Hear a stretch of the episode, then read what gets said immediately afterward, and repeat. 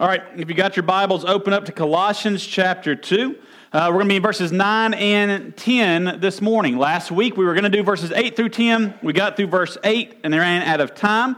So this morning we will continue. Now, three weeks ago, or two weeks ago, we did uh, Colossians chapter 2, verses uh, 6 and 7. We talked about how for the next few weeks we're going to be talking about faith. And so we talked about how Jesus Christ is the basis or the foundation of our faith. So last week we started talking about the sufficiency of our faith.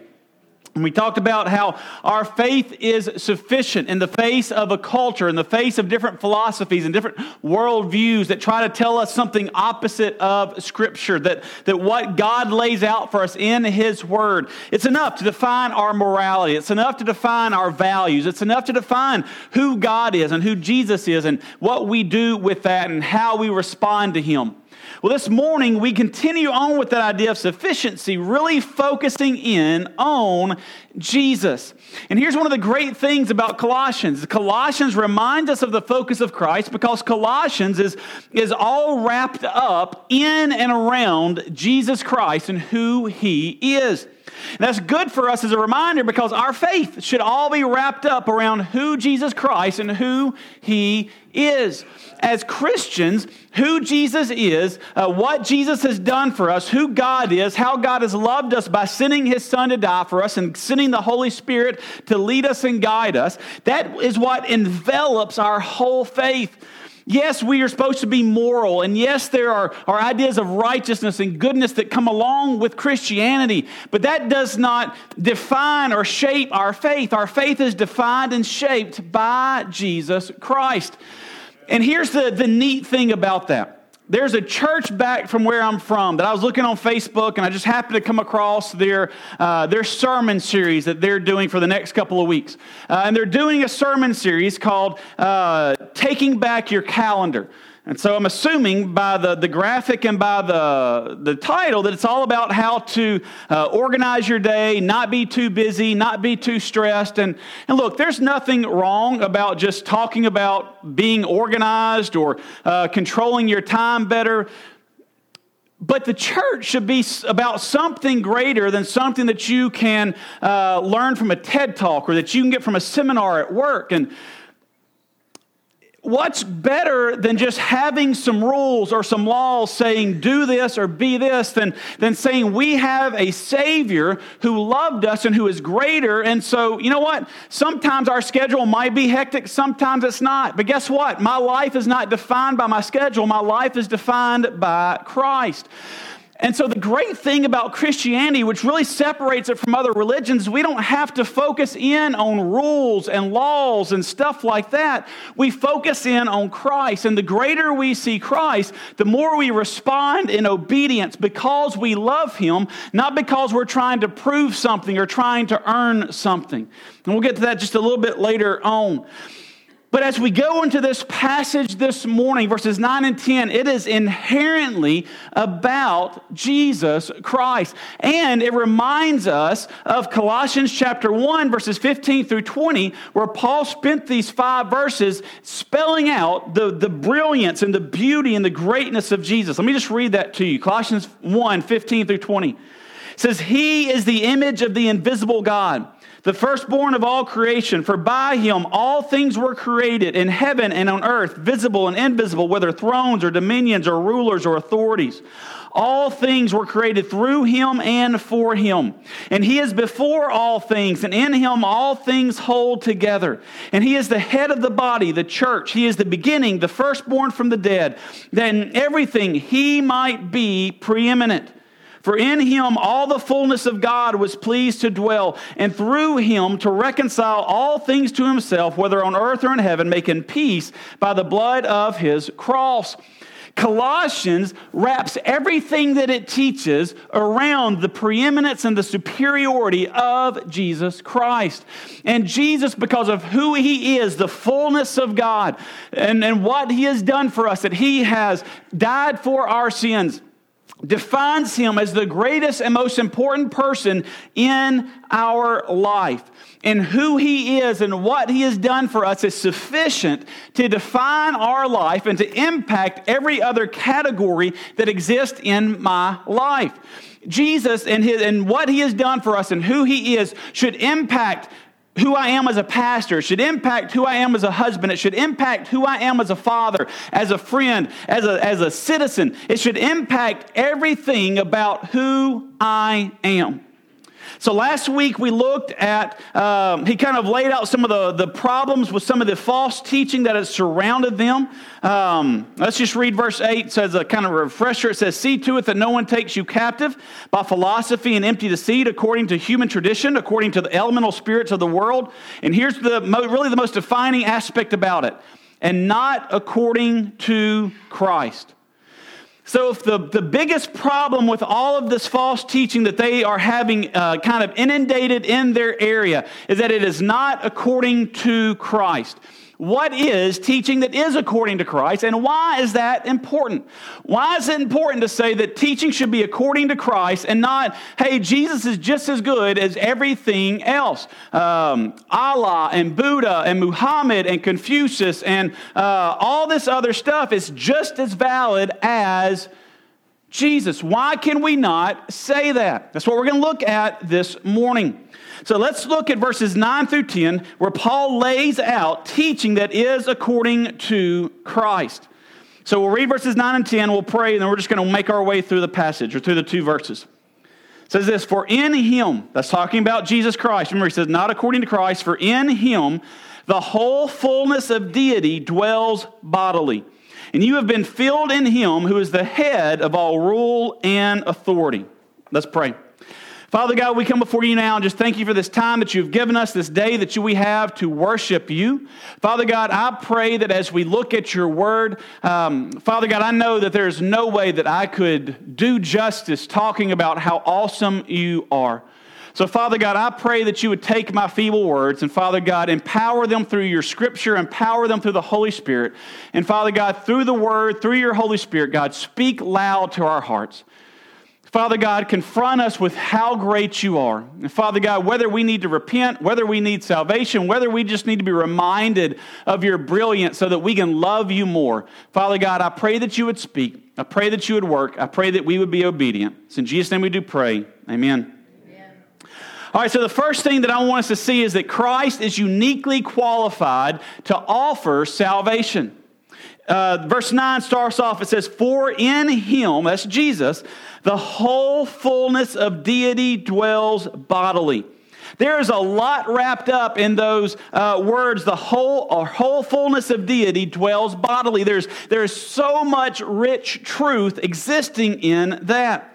Now, let's talk about why Paul wrote that in the first place in this ancient time when the Bible was written, there are a lot of false teachings that are spreading, and then some that are kind of being birthed. People kind of take Christianity, a little bit of Christianity, they mix in a little bit of other stuff, and they kind of create their own kind of false or new religions.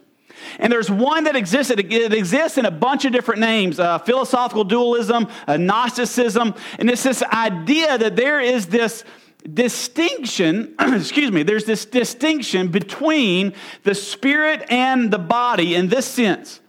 Everything in your spirit is good, and everything in your body or of your flesh is evil. And there's this, this great distinction, and there's three ways that this distinction has had a negative impact on people uh, in this time and, and kind of in different ways throughout history. One is they saw that because of this distinction, because your flesh is inherently evil and sinful, anyways, then you could go and do whatever sin you want, the grossest, the worst, the most vile sins, and it did not impact you spiritually. You could still pray. You could still love God. You could still love Jesus. You could still do everything and be a great Christian or a great follower of God. And it had no matter what you did with your physical body. You wanted to go get drunk. You wanted to go get uh, addicted to stuff. You wanted to go have sex outside of marriage. You wanted to go just be the worst, the, the, the vilest person, whatever. It did not matter. And so this view kind of set up this false idea that I can go and sin and do whatever I want. It has no impact on me spiritually. Now we know that's not what the Bible teaches at all. A second way that it, that it impacted people is there are those who went the complete opposite direction. And they said, because the flesh is inherently evil and the spirit is good, then I have to basically abuse my body to beat the bad stuff out of it. And they would do stuff like, um, I'm going to call it abusive fasting. The Bible does call us to fast and pray, but they would fast for the point of starving themselves so their body was so weak because therefore if they weaken the body, then they weaken sin's influence on them. There are those who would take um, they would build these whips and they would self flog themselves. They would self hit themselves on the back with a whip to cause themselves pain, trying to, to beat the flesh into submission or kind of beat the sin out of themselves. And then what's worse about probably worse than both of those is it created a, a false understanding of Jesus because they looked at Jesus and they said, well, if the spirit is good, but if the flesh is evil, then there's absolutely no way that God would come down to earth and dwell in a human body like a man as Jesus did, because that would mean that he would have to be putting on that sinful, evil, uh, inherently wrong and bad flesh. And so they said that Jesus was not uh, God and man, that he was God who appeared in a spirit. And so that plays a whole lot into our ideas of uh, the cross and Jesus paying our penalty uh, of, of our sin and everything else. And so this false idea, this false teaching was kind of creeping through the, the areas where Paul writes these letters. And Paul writes these words the, full, uh, the whole fullness of deity dwells bodily because he is confronting this idea. Now, that idea, the whole fullness of deity dwelling bodily, it, it sets, sets up Jesus as unique. It sets up, sets up Jesus as um, really the only person in all of history to satisfy these words or to fulfill these words. And so we're going to break it down in two parts that, that kind of differentiate Christ and make him unique. One, the whole fullness of deity. What that means is Jesus Christ contained the whole fullness of what it meant to be God that as Jesus Christ stepped down out of heaven into his creation that he created, that he made, and he put on human flesh, he did not in any way lose what it meant to be God. He still existed as God. He was still perfectly holy. He was still perfectly righteous. He was still perfectly just.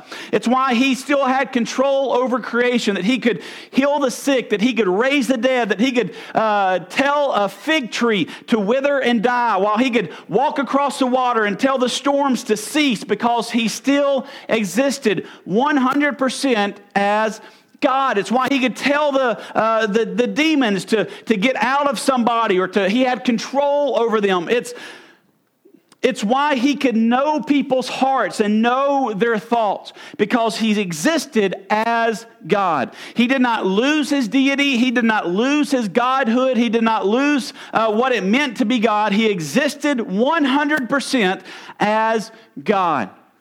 So the full, whole fullness of deity, and then it says dwells bodily. Not only was he fully God, but he was fully man, meaning he knew what it meant to get hungry. He knew what it meant to be tired. He had to grow. He had to, uh, uh, to learn in wisdom in the same way uh, uh, we do, except that he was without sin. In fact, Hebrews tells us that he um, was tempted in every way that we were. He felt the same temptation, the same struggles that we do, except he never failed. He never messed up. He never sinned. And so Jesus Christ was 100% a human being, just like you and I, while at the same time being 100% God. This makes him the perfect and only mediator between God and mankind. Because he was man, he could pay for the penalty of man's sin that man earned for himself. The sins that I've earned for myself, he could he could die in my place and be a, a just uh, uh, sacrifice. He could be a just replacement because he was a man. While at the same time being God, only God's perfect holiness, only God's perfect righteousness, only God's perfect goodness was enough to satisfy his demands against my sin. And so, Jesus, being fully God, Jesus being fully man, was the only one who could die for me and then become my mediator, to be that one that stands between me and God and, and argue on my behalf or say that I'd pay, I died for him, I paid the penalty for his sin. He has placed his faith and trust in me so that I can have a relationship with God the Father through Jesus Christ the Son. Jesus is the only mediator between God and man. So, as Paul writes those words, he uses them very specifically that the whole fullness of deity dwells bodily. That Jesus was 100% God, 100% man, so that we could find salvation in him. The next thing that we see is that our faith in Christ makes us complete. He says, and you have been filled in him. That word filled there, it, it, it, carries with the idea of it being complete and sufficient. And if we are complete and sufficient in Him, it means that our, our faith or our relationship with God is, our, our, has been made complete and whole in Jesus Christ. So there's two ways that He is sufficient. One, Jesus is sufficient for our salvation. The Bible makes it clear that you and I, on our own, are insufficient. You and I own our own. We are born with the inherited sin of Adam from uh, birth. We are sinners. We are selfish. We uh, break God's law. We break God's commandments. Um, the Bible says there is none righteous, no, not one. One, for all of sin and fallen short of the glory of God. All of us, every one of us, are sinners, with the exception of Jesus, because he was the, the God man. And so, because we are sinners, that means that we are insufficient. That means that we cannot earn our way to heaven. We cannot impress God. We cannot do anything that, that gets us anything from God. Listen to these words from uh, a pastor named John MacArthur. He says this As a result of the fall, the fall is when Adam and Eve sinned. As a result of the fall, man is in a sad state of incompleteness. He is spiritually incomplete because he is totally out of fellowship with God. He is morally incomplete because he lives outside of God's will. It means we break God's laws, we break God's rules. And he is mentally incomplete because he does not know ultimate truth. We are, are naturally incomplete because we are naturally sinners. Jesus is the only one who can offer our salvation. Remember, Him being the God man, Him being uh, the one, He died on the cross for our sin so that He could take us who are incomplete and He can make us complete in His sacrifice, in His work, in His death and resurrection and ascension into heaven. He took what was incomplete and He makes us complete by us placing our faith and trust in Him. Not because of anything that we have done, but because because of what he has done. So we are needy and incomplete, and we need one to complete us, and that is Jesus. It also means that he is uh, that we don't have to add anything to Jesus in order to get salvation. That it's not Jesus plus something else. Jesus plus morality. Jesus plus church attendance. Jesus plus uh, giving all your money away. Jesus plus whatever. It is not Jesus plus something that gives us life or that gives us salvation. It is Jesus and Jesus alone. John 1:16 says this. For from his fullness we have all received grace upon grace. We receive His grace. That means we receive His forgiveness. We receive uh, that life, that adoption that is offered through Christ. We receive that grace from His fullness, the fullness of deity which dwells bodily. We receive that through Him, not through our works, not through how good we are, not through our morality. We don't receive anything through that. We receive grace only through Jesus. So, does that mean as Christians that we do get to do whatever we want to? Absolutely not. Paul, when he writes the book of Romans, actually asks that, where he says, Well, should we continue to sin? He says, By no means, absolutely not. Jesus said that if you love me, you'll keep my commandments.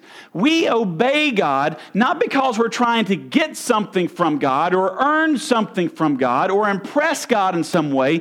We obey because we love God. Because God loved us enough to send his son. Because Jesus loved us enough to die on the cross. Because the Holy Spirit loves us enough to move us and to exist within us and to move us closer to Christ.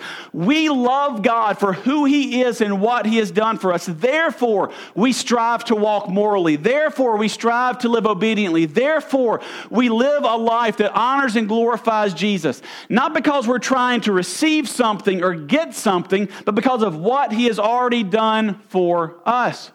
That's why Jesus says, If you love me, you'll keep my commandments. Not keep my commandments and then I will love you. He says, If you love me, keep my commandments. Our obedience flows from our love.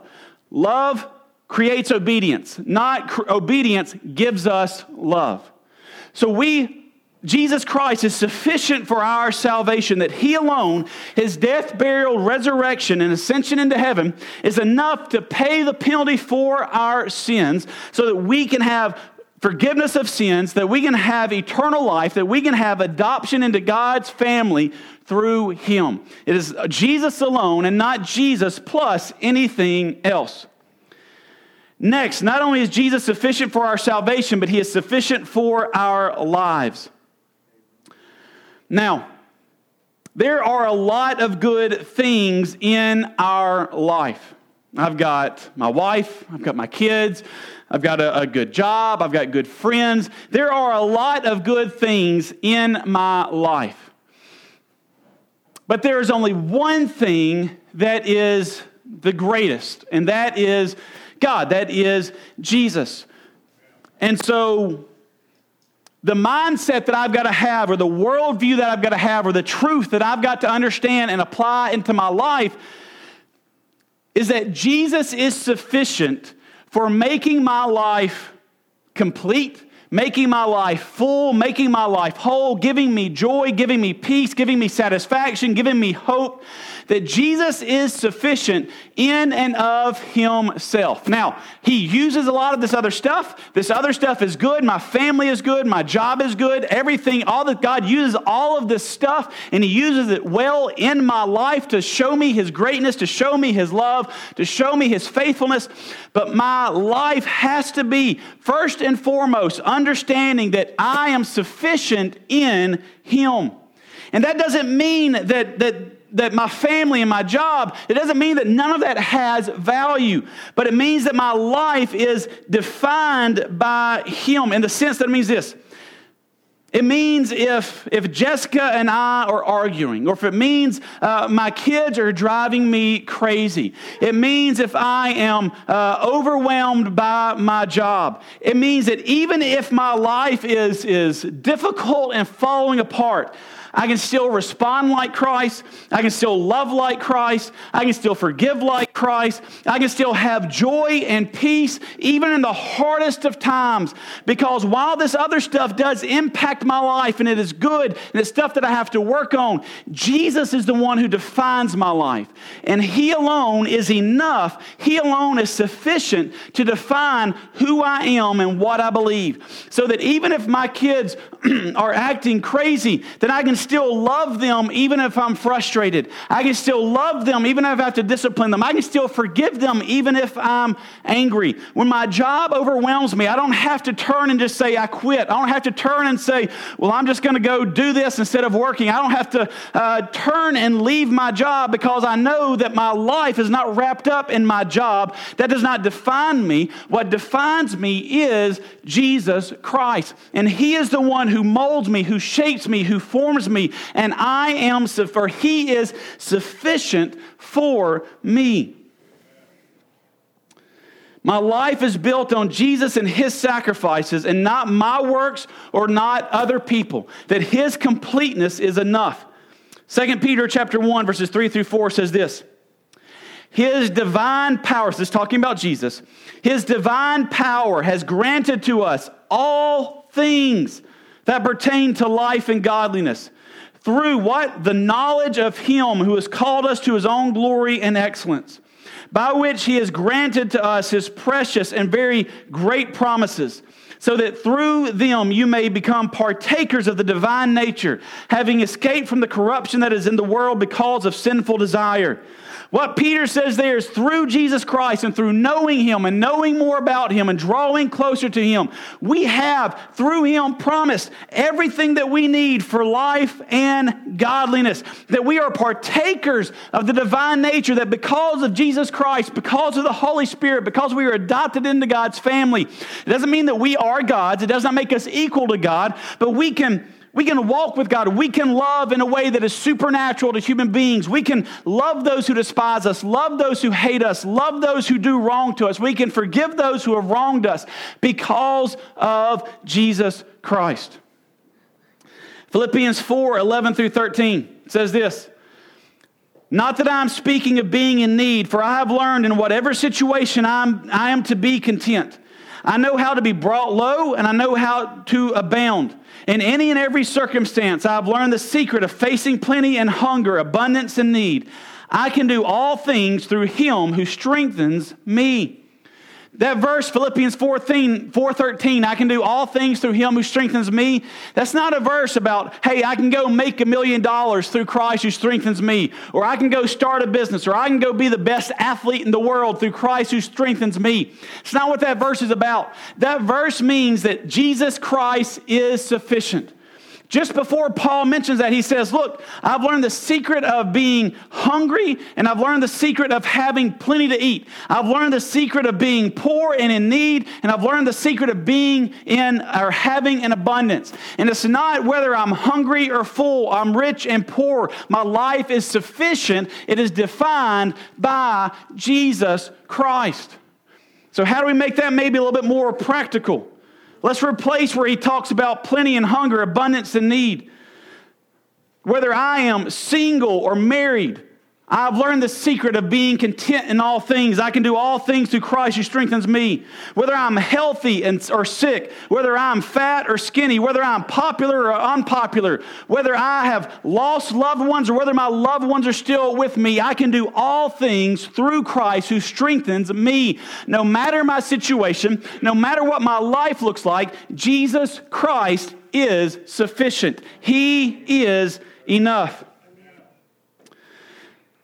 Let me finish a quote. I read something from John MacArthur earlier. Let me read the second half of that quote. He says this At salvation, believers become partakers of the divine nature and are made complete. Believers are spiritually complete because they have fellowship with God. They are morally complete because they recognize the authority of God's will. They are mentally complete because they know the truth about ultimate reality. People spend their whole life looking for things to complete them. Whether it's family, whether it's job, whether it ends up being something destructive like addiction, um, whether it's hobbies, people constantly look for things to bring them completeness, to make them full, to make them whole. And there's only one place where human beings can find that, only one person they can find it in, and that is Jesus. And third, we'll close with this our faith is in the one who has authority over all. It says, who is the head of all rule and authority. Our, our faith in Christ is sufficient because we don't serve a weak Savior. We serve a Savior who, in, in, in, chapter 1, it talked about how He had created all things, and all things have been made by Him and for Him. Here, right here, He says uh, that He has the, or is the head of all rule and authority. We serve a God, we have a Savior who is in control of all things. We don't have a weak God. We don't have a weak Savior. We don't have a Savior who is, who is somehow subject to anything or anybody else. But we serve the God, the Savior in Jesus Christ, who has created all things, formed all things, is in control of all things. In Colossians chapter 1, the 15 through 20, where it talks about that He is over, um, let me read it so I, I, make sure that I get it right. Um, he says that he is preeminent, um, for by him all things were created in heaven and on earth, uh, visible and invisible, whether thrones or dominions or rulers or authorities, all things were created through him and for him. What that means is anything and everything, physical, uh, spiritual, whatever that might have impact in our life, Jesus is greater than, bigger than, stronger than, and in control over that we serve a God who is not a weak God. We serve a God that does not have to get permission from anybody else. We serve a God who, as Psalm chapter 1, uh, Psalm 115, verse 3 says, that he sits on his throne and does whatever he pleases. We serve a God who is in absolute control over everything. So if we're going to have faith in someone, why would we trust in, in why would I trust in someone who is on par with me? Why would I trust someone who's as strong as me or as knowledgeable me or has the authority that I have? Why would I not trust in the one who is greater than all things, greater than presidents, greater than kings, greater than congresses, greater than bosses, greater than jobs, who has more authority than anything else or anyone else in the history of all creation? Why would I not place my faith and trust trust in anything less than the one who sits on the throne and rules from heaven, doing whatever he pleases. Our faith is sufficient because of who God is and what he has done for us. Our faith is sufficient because Jesus is unique. Our faith is sufficient because he is the fullness of deity dwelling bodily, that he is man and God, and he serves as the mediator that no one else can. Our faith is sufficient because Jesus is sufficient in who he is. He makes us complete. He fulfills us, which nothing else can do in the same capacity and way that he does. And then our faith is sufficient because we serve a God who sits on his throne, who is in control of all things.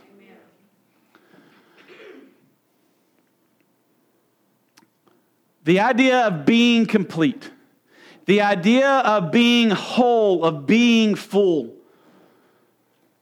we have that in Christ. Now, sometimes we lose sight of that.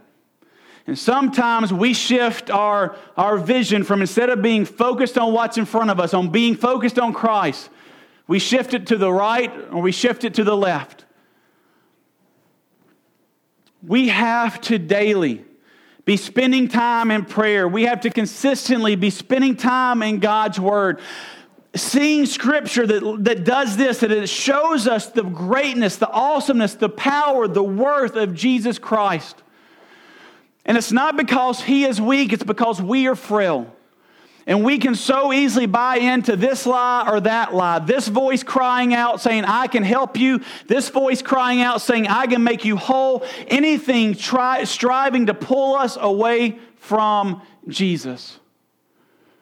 And how sad a thing it is when we as believers allow our, our focus to be shifted to things that are less than when we have the one who is greater than calling out to us day in saying, I love you, I've forgiven you, you are mine, walk with me. As Christians, let us be remembered that if our vision, our gaze begins to trail off to the right or to the left, repent of it and reset our focus on Jesus that He might be first and He might be first alone. And if you're in this room tonight, or this morning, excuse me, and you have not placed your faith and trust in Jesus Christ, then you are looking for a lot of other things to bring you hope, to bring you joy, to bring you satisfaction, to bring you purpose, to bring you salvation, and none of them can satisfy. Not the perfect relationship, not the perfect child, not the perfect job. None of that can bring the hope, the joy, the satisfaction, the life that only Jesus Christ can bring. It is our encouragement this morning that if you've not placed your faith and trust in Jesus, that this morning you would understand who He is, the fullness of God dwelling, or the fullness of deity dwelling bodily, who died for you that you might have life, and that you might repent of your sin and place your faith and trust in Him as Lord and Savior, that you might know the sufficiency of faith in Christ. Let's pray. Father God, we come before you now and thank you for this time that you've given us. Father God, we thank you for Jesus. God, we thank you that Jesus came, that he died for us, that he was unique, that he was perfect, that he is sufficient. Father God, I pray for those in this room who don't know you. God, who are still looking to other sources, Father God, for something that can fulfill them. Father God, speak to the depths of their heart and let them know that you and you alone can do that. And Father God, that you offer that through your Son, and that this morning they might turn to you. Father God, I pray for the believers in this room, those who have placed their faith and trust in Jesus as Lord and Savior. Father God, I pray that you would help us to day in, day out, make sure, God, that our focus is set on you. Father God, that we don't temporarily shift, God, our focus to things that just maybe they're good things, but they're not as good as you. And Father God, let our sufficiency in you impact every other aspect of our life. God, we love you and we thank you. It's in Jesus' name we do pray. Amen.